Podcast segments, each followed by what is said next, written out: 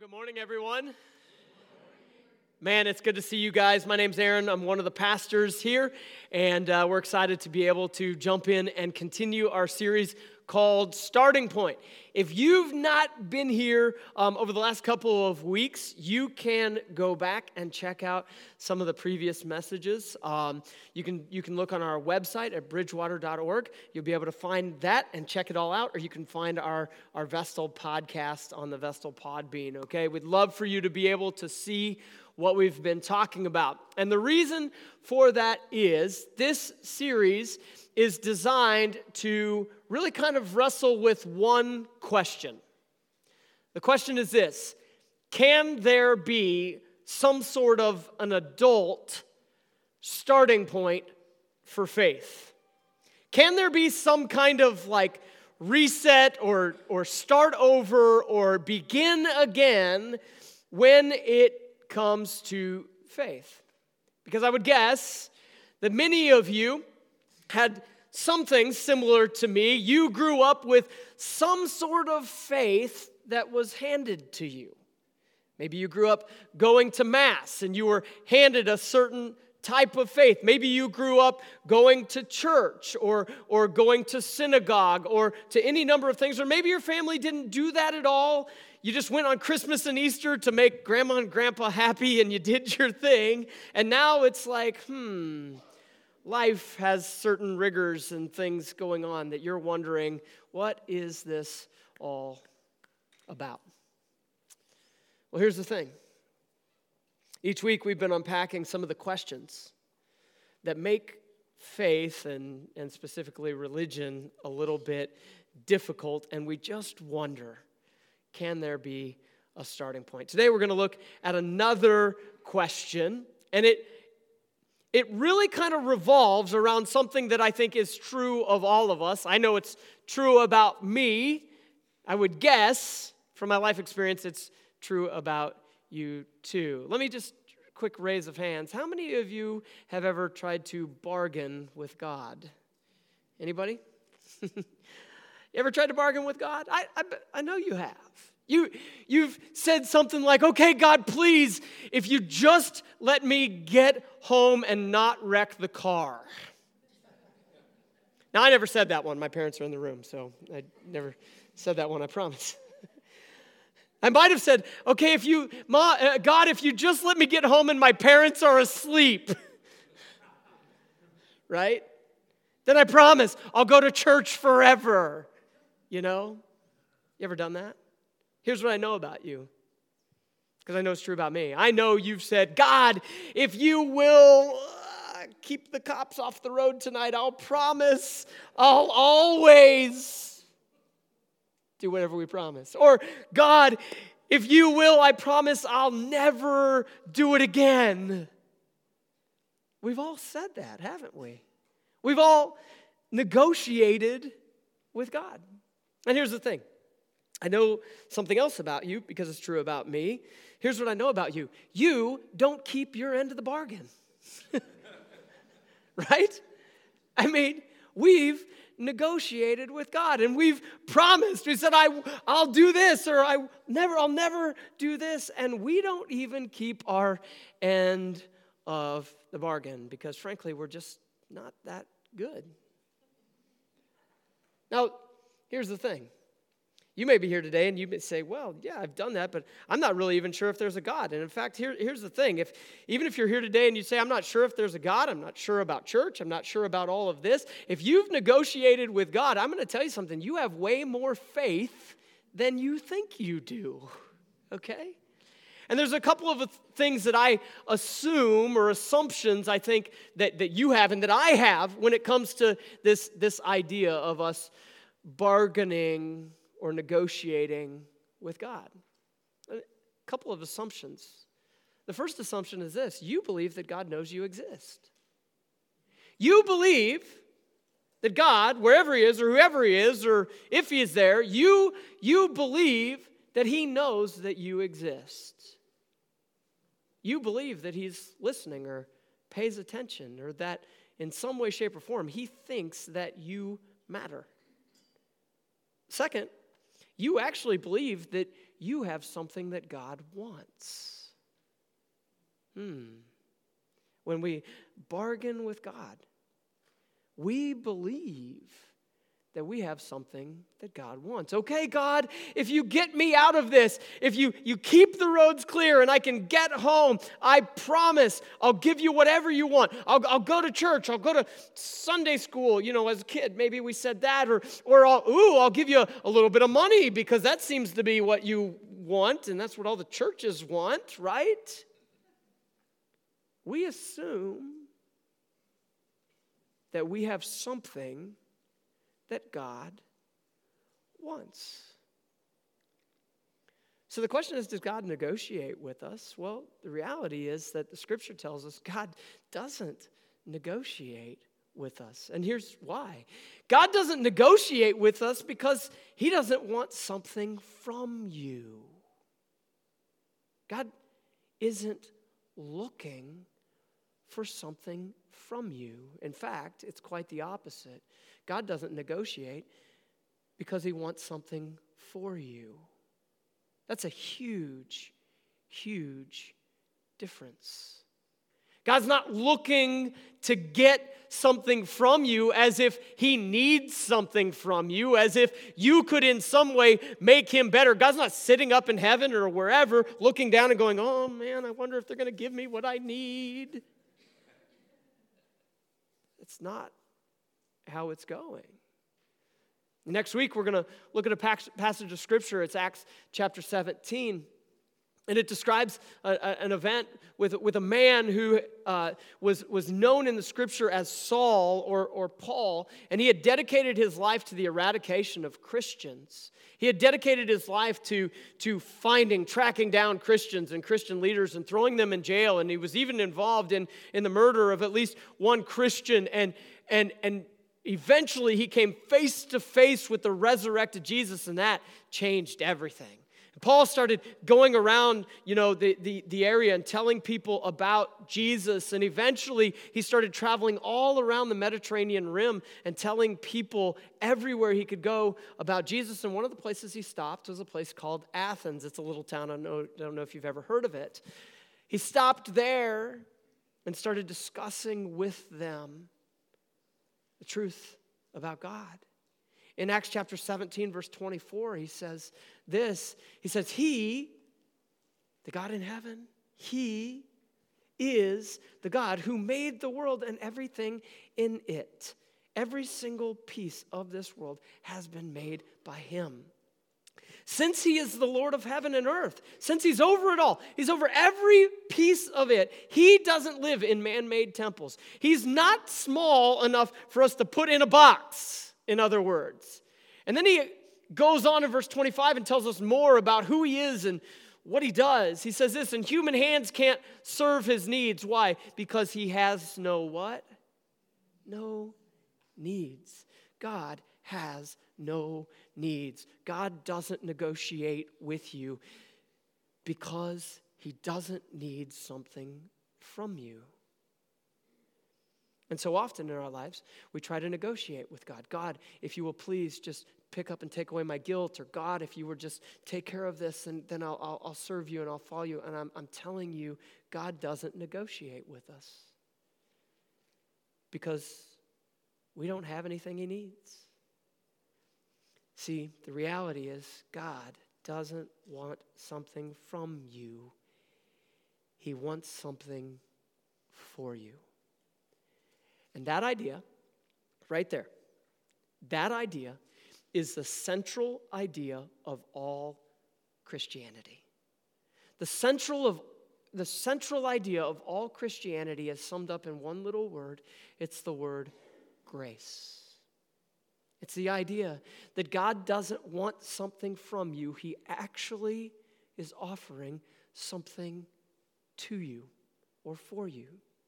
And when I was growing up, we attended a, a, a, church in the town that I grew up, and I remember learning some definitions for some words.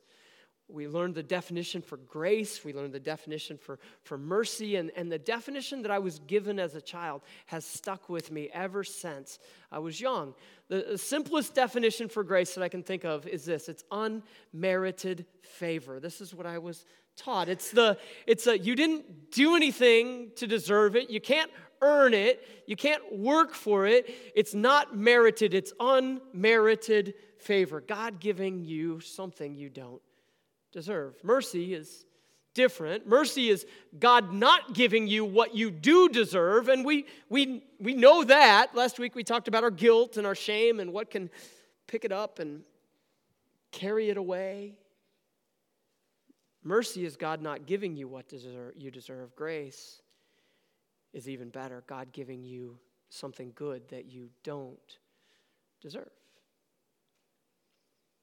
Now, that same man I was talking to you about a minute ago, Paul, when he was confronted face to face with the resurrected Jesus, he understood grace, unmerited favor. Remember, Paul had been persecuting and trying to stamp out the church, and Jesus met him and said, What are you doing? Stop. And it changed the course of Paul's life. And later in his life, sitting in a Roman, or sitting in, in, in, under house arrest in Rome, he writes a letter to the church in Ephesus. Ephesus is a, was a, a, a port city in Paul's day, written about 53 to 55 AD, okay? And, and, and it was right on the, the port, and all kinds of commerce would take place. If you go to Ephesus today, it's not on the port because the water has shifted and the, the river has silted in in that area, and so it's a ways uh, uh from where the water is. But Paul wrote to a group of Christians there to talk to them about a starting point for faith. And I want you to see what he says. In Ephesians chapter 2 and verse 1, he says this Once you were dead. Boy, that doesn't sound good. Once you were dead. Why? Because of your disobedience and your many sins. A few weeks ago, we talked about the fact that we, we tend to think of our, ourselves as mistakers. We, we say, well, I, I, I made a mistake, you know, but remember, a mistake is something you can erase, it's something you can correct. And some of us make mistakes on purpose, and some of us have planned our mistakes, and some of us have done our mistakes over and over again. In reality, we're not mistakers, we're sinners. And our sin has a problem. Once we were dead because of our disobedience and our many sins. And then he describes the ins and outs of that statement. So rather than just leaving us there and making a pronouncement, he, he takes us through and helps us understand what he's talking about. In verse 2, this is what he says He says, You used to live in sin, just like the rest of the world, obeying the devil. What? Like if I took a poll of you this morning before you walked in and I said, hey, how many of you think you're poll, you, you obey the devil? I, I don't think many of us would, would raise our hands. So he explains what he's meaning. Look at what he says. The commander of the powers in this unseen world, he is the spirit at work in the hearts of those who refuse to obey God. When I refuse to obey God, when I say, God, I don't care what you think. I want to I want to have fun. I want to live however I want. I want to do whatever I want because it's my life and who are you to tell me? What I am doing is I am obeying the devil. That's what I'm doing. He goes on in verse 3 and he says all of us used to live that way. That's who we are. That's how we used to live. All of us used to live that way, following the passionate desires. We have desires, we have things we want and things we want to do, and all of us have lived that way. And we followed the inclinations of our sinful nature. By our very nature, we were subject to God's anger, God's wrath, just like everyone else. Now what? If we stopped here, the narrative is you're doomed, you're doomed, you're doomed, and you're doomed. And verse 4 is one of the great turning points in all of the scriptures. In fact, it's one of the great turning points, I think, for all of humanity because in verse 4, Paul describes what happened and it says this But God. And you know what? If we took the narrative of our culture today, what would need to happen is if we had done all of these terrible things, or we had all of these terrible failures, or we didn't meet up to somebody's, you know, standards or whatever, now, now we're going to talk about what you're going to do to fix it. Now we're going to talk about what you're going to do to clean it up because you got to clean up what you mess up. But that's not what it says. It says, but God. What did God do? How did He do it? Why did He do it? Well, let's see. But God, who is so rich in mercy and who loved us so much. This is the motivation. It's not, hey, you guys cleaned up your lives and now you got God's attention and so now he's going to, you know, act on your behalf. No, no, no. But God, who is so rich in mercy, and because he loved you so much. Now, I, I love, in fact, I want to I wanna show you, I, I love the, the New American Standard uh, translation of this verse. I want you to see it, okay? Um, I want you to see what it says. It said, But God, being rich in mercy, because of his great love with which he loved us. So, whatever's coming next, it is because of his great love with which he loved us. In fact, I want to ask you would you do something with me? Would you say it with me? Because of his great love with which he loved us. Whatever comes next is because of this. Here's what it says it says in verse 5 that even though we were dead because of our sins, he what? Gave us life when he raised Christ from the dead. You and I, we were dead, separated from God. We were, we were, we were unable to even respond. And that's, that's who I was.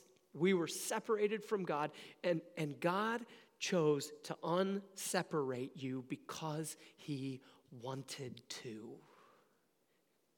God said, The relationship has been broken, and God said, Because of my great love with which I love you, I'm going to do something. Now, here's the thing just in case we missed it, just in case we missed how we get unseparated, just in case we miss how the relationship is fixed, Paul puts kind of an exclamation point on the end of that, verse 5. Let me take you back there and show the end of it. Verse 5 says that even though we were dead because of our sins, he gave us life when he raised Christ from the dead. It is only by God's grace that you have been saved. It is not you clean up what you mess up, it is God has done it for you. Plain and simple. And here's the thing when we're talking about, a, uh, talking about an adult starting point, when we're talking about is it possible, whether you're a teenager or a 20 something or a 40 something or a 60 something or beyond, can there be an adult starting point for faith for you? I would say the answer is yes, but here's what you need to know with God, grace is the rule, not the exception. Okay? That's the thing. Grace is where it comes from. Grace is the rule. God says, It is by grace you are saved. Now, how do we get it? He continues on in verse, verse 8 says this God, okay, God saved you. Not you, he doesn't say you save you. He doesn't say you fix you. He doesn't say you correct you. He says God saved you by his what? Grace. When you believed. When you believed. Over the course of the series, we've been wrestling with uh, what's the starting point and how do I, how do I have a right relationship with God? Is it, is it birth? Like, do I need to be just born into the right family and just be religious or whatever? Do I, is it behavior? Do I need to know the rules and keep the rules and go to church and, you know, say your prayers and do all of the things? Is that it? Or is it something else? And time and time again, as we look at the scriptures, have been telling us it's not birth, it's not behavior, it's actually belief. It's belief that is the starting point for faith. Now, love again, I'll show you. This verse in the New American Standard, it says, it says it in a, in a way that I think goes right along with what we've been talking about. It says, For by grace you have been saved through what? Faith. See, grace is applied by trusting Jesus. Grace is applied not because you earn it, Grace is applied not because, not because you, you, you, you, did something for God or you showed up or you, you, you, you followed all the rules. Grace is a gift. In fact, he says that here in a little bit. Now here's the question that I think that we are forced to wrestle with when we're thinking about God's grace and an adult starting point for faith. We're forced to ask ourselves, and I would urge you, take this question home and, and, and, think about it for yourself. Here's the question What standard will you use to determine where you stand with God? What standard will you use to see yourself? What lens will you look through to see yourself and to determine where you are with God? Is it your behavior? Or is it God's grace? One of those is really, really subjective and gets really, really messy. But God's grace never changes. See, verse 8 continues on and it says this God saved you by his grace when you believed, and here's the thing you can't take credit for this. It is a what? Gift. It's a gift. You can't work for it because no amount of work works. It is a gift. You can't earn it. It is God's gift to you. So let me ask the question a different way. What standard will you use to determine where you stand with God? Is it what you do for you? Which, by the way, I'm not trying to be critical. This is very common in our culture. We tend to see ourselves as, as, you know, we need to be good people. And as long as we can be good people and our good deeds outweigh our bad, then we're fine with God. And God will eventually let us in. And we, we, we say, but no one's perfect. And we try to wash it out in the sea of humanity. And I say, well, I'm better than them. And I'm, you know, whatever. But again, all of that is the standard of what you do for you. And I'm telling you, the starting point is not what you do for you. The starting point is what God has D O N E done for you. Now, Paul kind of wraps up this whole section about grace and what it does with some close, closing thoughts. Verse 9, he says this Salvation is a, not a reward for the good things we have done. In case you've missed it, in case you still think that, that it's like a teeter totter, and as long as you do enough good things, you're up here, and if you do too many bad things, you're. Salvation is not a reward for the good things you have done. So none of us can boast about it. Then he says in verse 10 For we are God's masterpiece. He has created us anew. He did it. He makes us new. It's not you who make you new. He has made us new in Christ so that we can do the good things that He planned for us a long time ago. And here's where it gets a little sticky again because we wrestle with, well, okay, I'm supposed to do all these good deeds. Listen, you've got to put them in the right order. You ever heard of the joke, you know, don't put the cart before the horse? Ever heard that? This is what happens when we begin to think that all of the to dos in Scripture are the things that get us in good with God, but they're not. All of the to dos in Scripture are actually a response to what God has to done. It's okay to laugh there. It's fine. Guess not. I don't know. All, all of the all of the to-dos are a response to what God has to done. Every single time, God lays it out and says, This is what you're to do. It's because we've entered into a relationship with Him by faith, and now, because of His grace, we praise Him. I mean, what do you do when someone gives you grace? What's the response when someone is gracious to you? When someone who, who really could just let you have it instead gives you something good? My response is thankfulness. I am thankful. Man, there are some people who could really let me have it. And I've received grace from them, but more importantly, from God. And the response is thankfulness. Every single time, all the to dos are a response to what God has done. In fact, I'd say it like this 100% of the to dos in the Christian faith are responses to what God has done for us. So when we receive grace, it begins to change us. It begins to change our desires and our affections. It begins to, to wash over us. And grace washed people should be different. Here's why grace is powerful. I mean, think about it. If I've received mercy, then I should deliver mercy. If I've received patience, then I should deliver patience. If I've received forgiveness, I'm telling you, grace makes us merciful. Grace makes us patient. Grace makes us forgiving.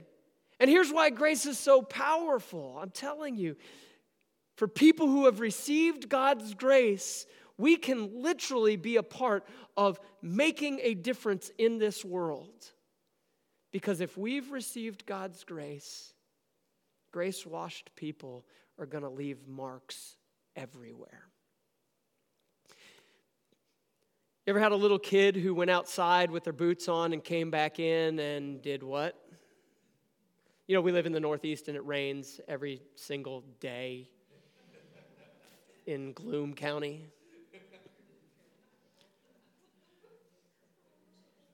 We have wooden floors throughout most of our home, and so our children think that means you just come in with your muddy boots.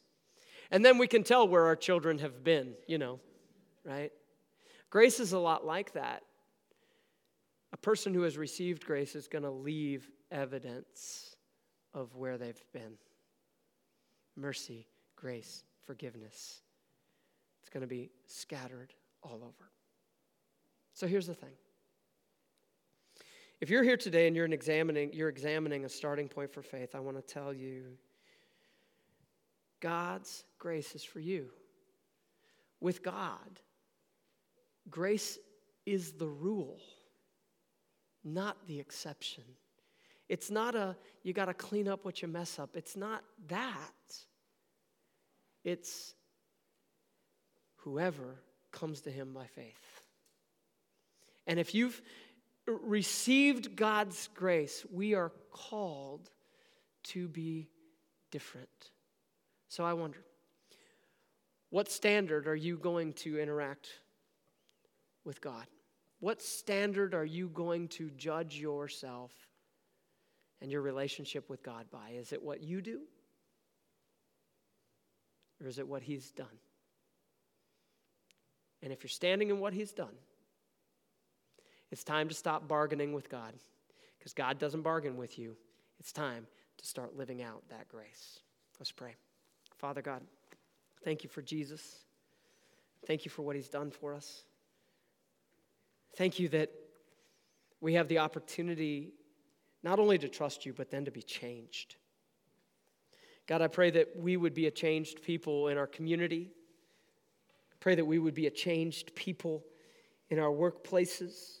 I pray that we would be a changed people with people who are difficult, maybe even with a, a, a spouse that str- we're struggling with, or an ex, or whatever it might be. But God, I pray that you'd help us to rest in your grace and to extend grace even when it's difficult. We pray this in Jesus' name. Amen.